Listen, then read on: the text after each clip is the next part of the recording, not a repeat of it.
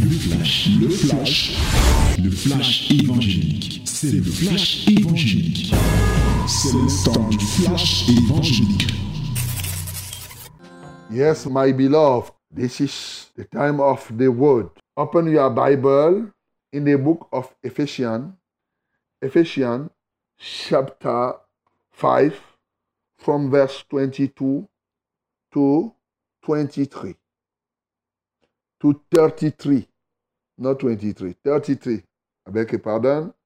I repeat for you Ephesians 5, verse 22 to 33. Let us read it together in the name of Jesus. Nous lisons tous ensemble Éphésiens chapitre 5 ce matin. Éphésiens chapitre 5 du verset 22 au verset 33. Lisons au nom de Jésus-Christ. Femmes, soyez soumises à vos maris comme au Seigneur, car le mari est le chef de la femme, comme Christ est le chef de l'Église, qui est son corps et dont il est le sauveur. Or, de même que l'Église est soumise à Christ, les femmes aussi doivent l'être à leur mari et en toutes choses.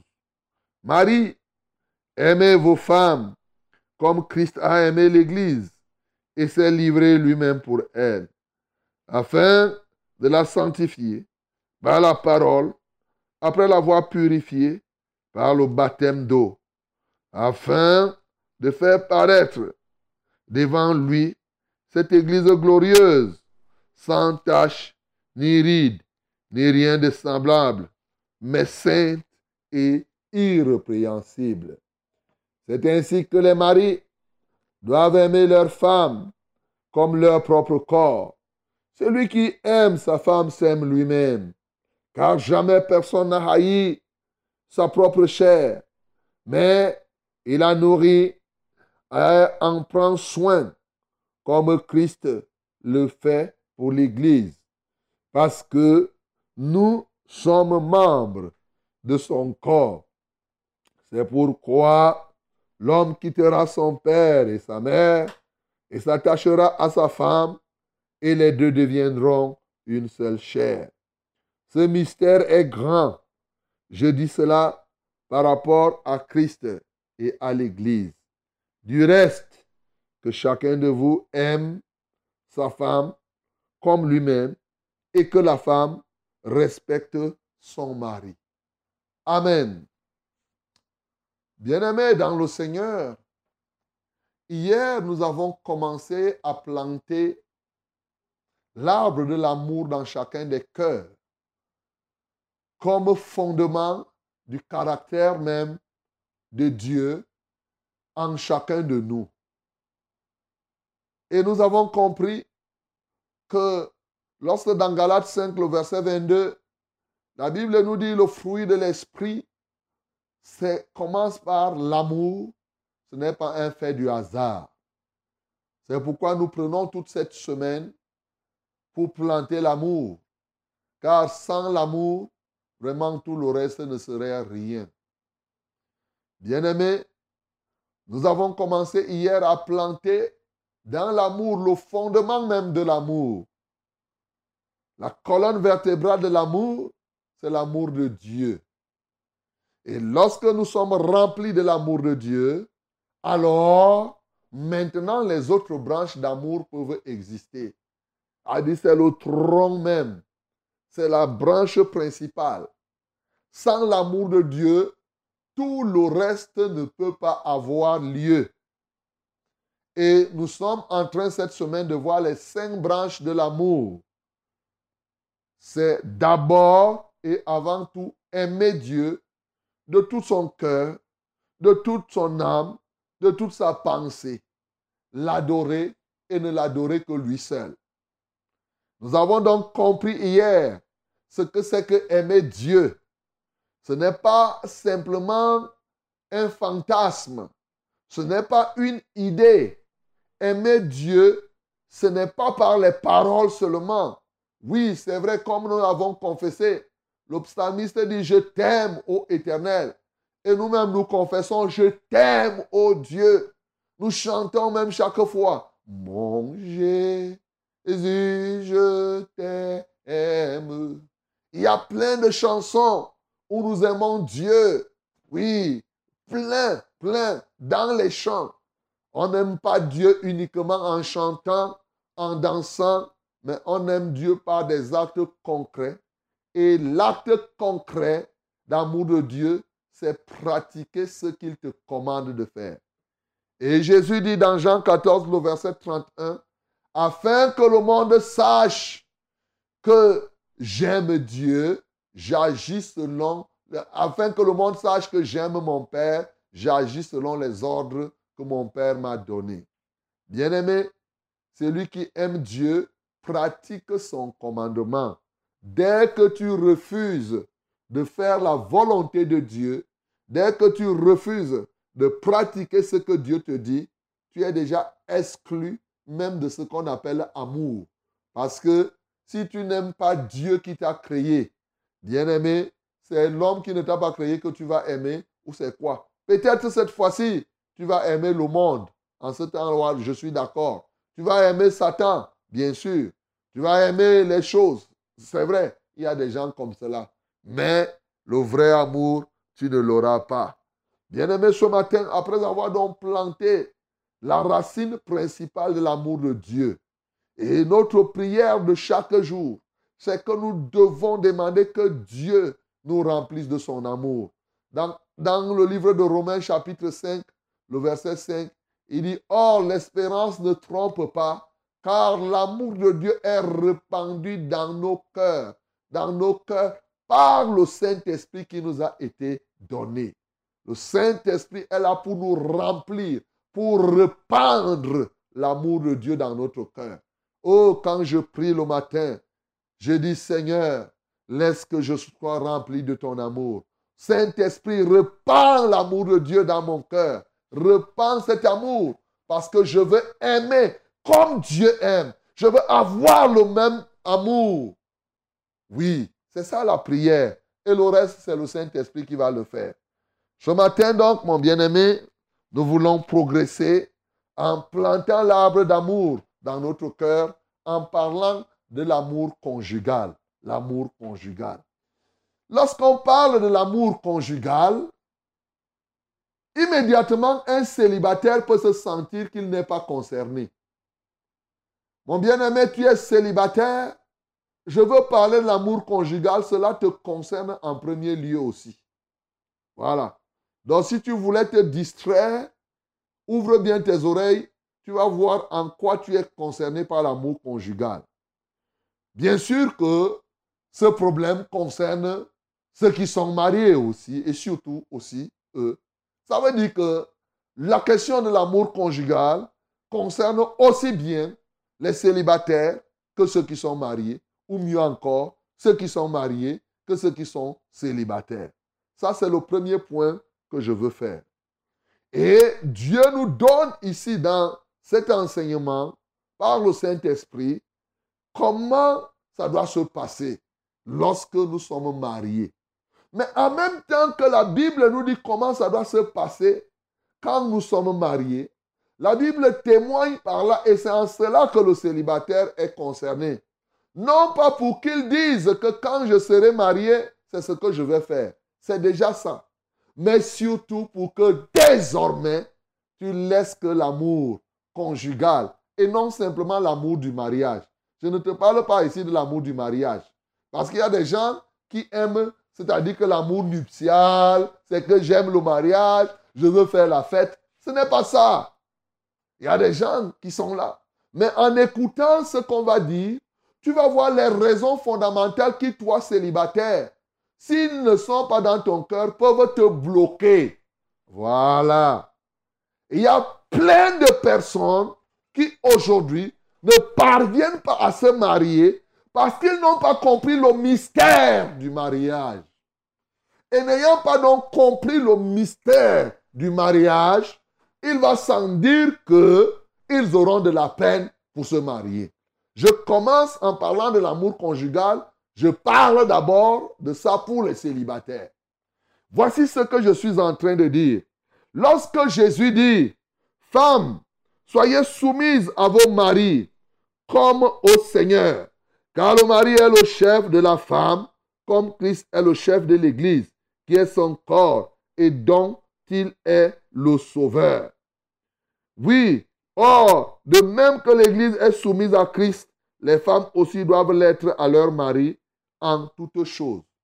Bien-aimé, la Bible nous dit ici quelque chose qui concerne le mariage. Le mariage est exactement une relation que Dieu compare ici à l'Église et à Jésus. Quand tu es célibataire, tu es fille, tu es femme par exemple, est-ce qu'une femme qui veut se marier a déjà prié Dieu que Seigneur, je cherche un homme qui va me commander?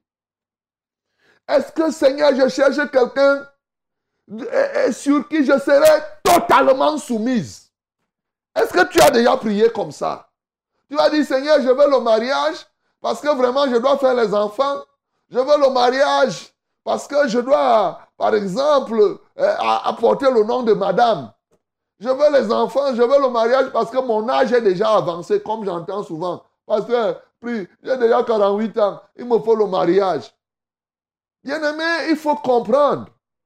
Est-ce que quand tu pries, tu as déjà dit dans Genèse, tu le sais, Dieu en instituant le mariage a dit qu'il doit créer à l'homme une aide semblable.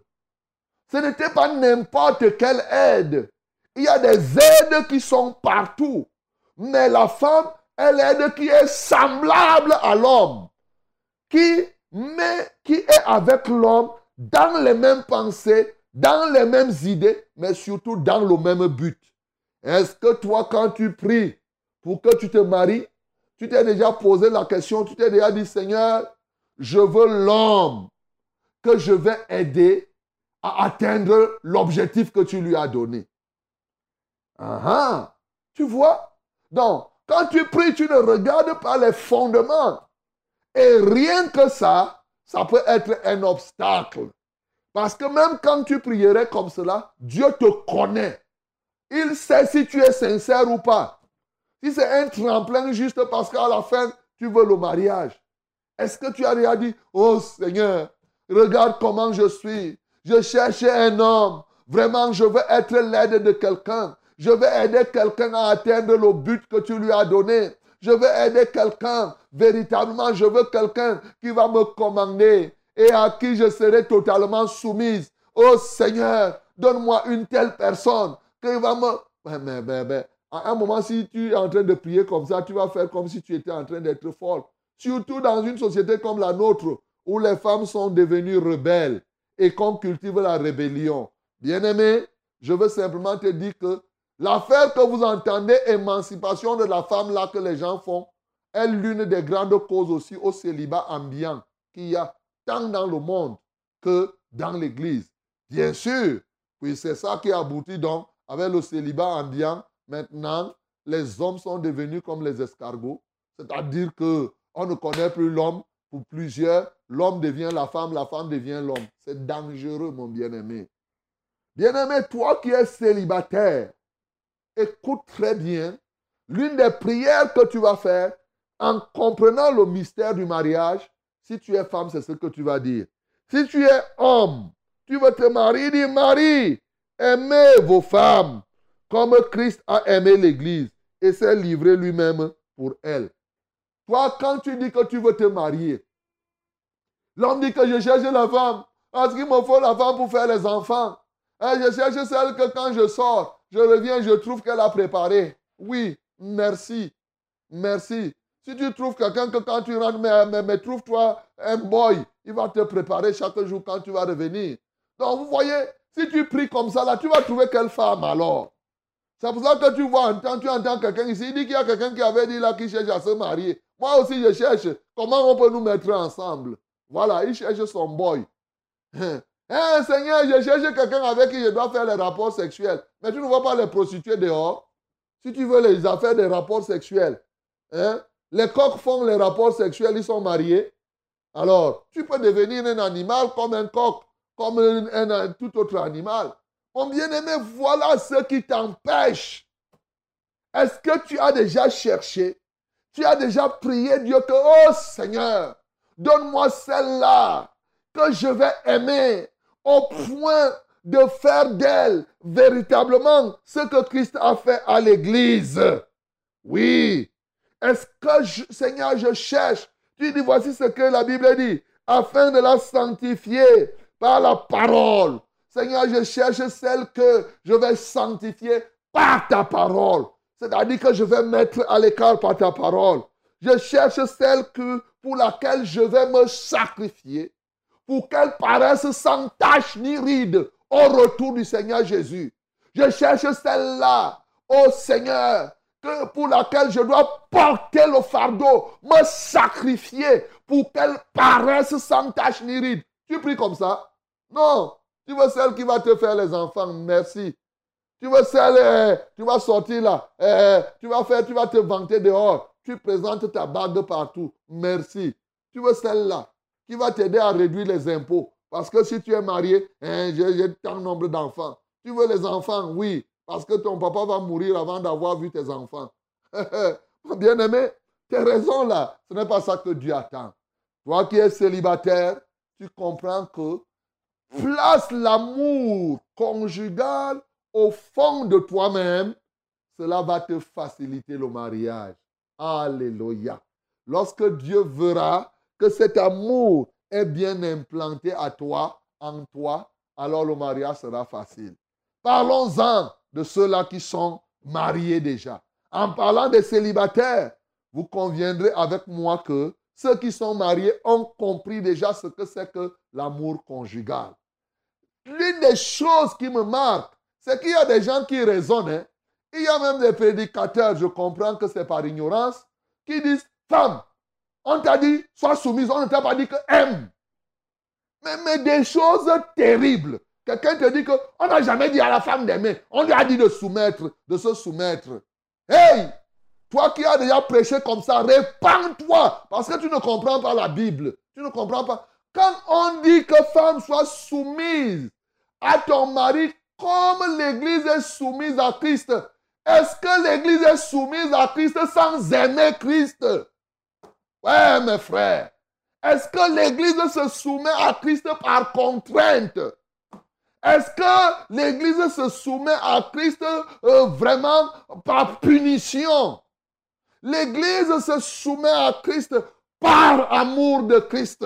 Dans 1 Jean 4, le verset 19, il dit, nous t'aimons parce que tu nous as aimés le premier. Donc l'Église aime Jésus et c'est l'amour que, que l'Église a pour Christ qui pousse l'Église à se soumettre. La soumission de la femme dans le foyer doit avoir pour fondement l'amour. Il faut bien que la femme aime son mari et c'est ça qu'elle va traduire par sa soumission, par son respect. Si elle n'aime pas l'amour, la soumission de la femme n'est pas la soumission comme dans l'armée. Ce n'est pas la même chose. Dans l'armée, on peut t'envoyer un chef méchant. Et tu ne l'aimes pas ou tu l'aimes, on t'a dit que tu dois te soumettre. Ce n'est pas comme ça. La soumission dans le foyer est comme l'Église est soumise à Christ. C'est par amour que nous nous soumettons à Christ. Est-ce que tu as compris ça ce matin? ma soeur, mon frère, si tu aimes le Seigneur, tu vas te soumettre à ton mari. Tu ne te soumettras pas par rapport à ça. Et il y aura une conséquence. C'est la même chose, bien sûr, pour le mari qui doit aimer sa femme. Et l'amour du mari pour la femme doit se traduire par quoi? Le but, c'est que quand Jésus reviendra, que ta femme paraisse sans tache ni ride et irrépréhensible. Tu feras tout ce que tu dois faire pour que ta femme entre au ciel. Et toi alors, tu vas aller en enfer. Ça veut dire que vous deux, vous devez être des vrais enfants de Dieu. Et chacun, notamment le mari, doit être engagé à faire par des prières, des jeûnes, des actions, en prenant soin de la femme, toujours avec la pensée. La pensée, c'est d'aider celle-là à entrer au ciel. Oui, mon bien-aimé, Voici ce qu'il te faut dans le foyer. Il y a nécessité des quatre dimensions de l'amour qui se trouvent dans Ephésiens chapitre 3. Notamment l'amour en intensité, c'est-à-dire l'amour en profondeur et l'amour en hauteur. Écoute très bien. L'une des marques de l'amour dans le foyer, l'amour en profondeur, c'est quoi? C'est cet amour qui te pousse à distinguer l'homme de sa conduite. Tu comprends ça? Très souvent, les gens confondent la conduite de l'homme à l'homme. Tu confonds la conduite de ta femme à ta femme. Tu confonds la conduite de ton mari à ton mari. Alors, lorsque tu es rempli du profond amour conjugal, ce qui va se passer, tu feras la différence entre ce que ta femme fait et ta femme. Alléluia. Voici l'illustration. Un jour, Pierre se lève.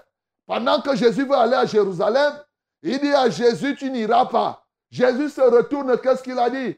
Arrière de moi, Satan, il n'a pas dit arrière de moi, Pierre.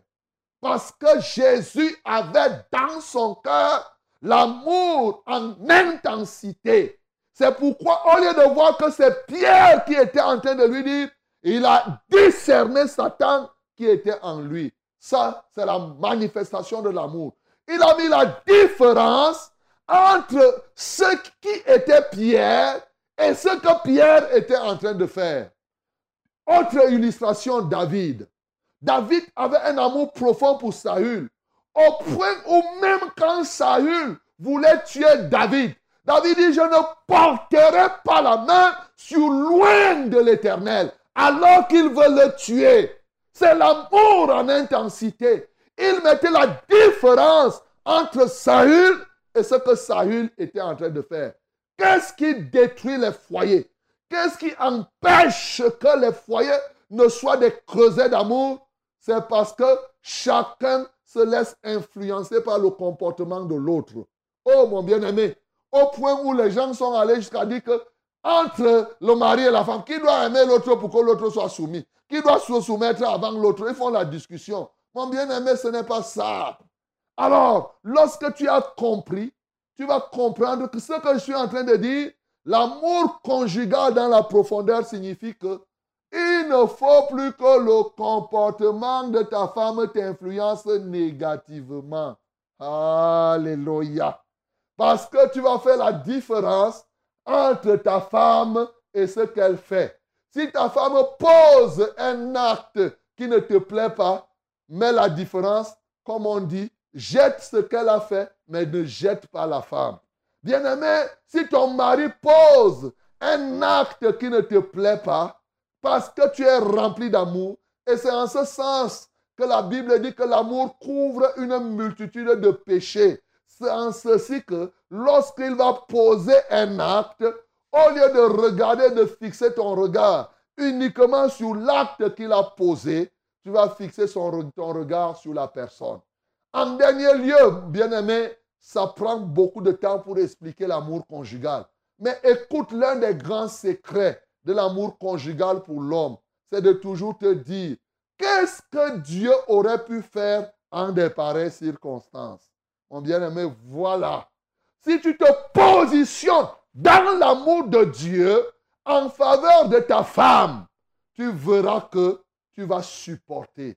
Et 1 Corinthiens 13 va s'accomplir. L'amour supporte tout. L'amour ne cherche pas son intérêt. L'amour ne fait rien de malhonnête. Ça, ça va se réaliser parce que tu vas te positionner comme Jésus.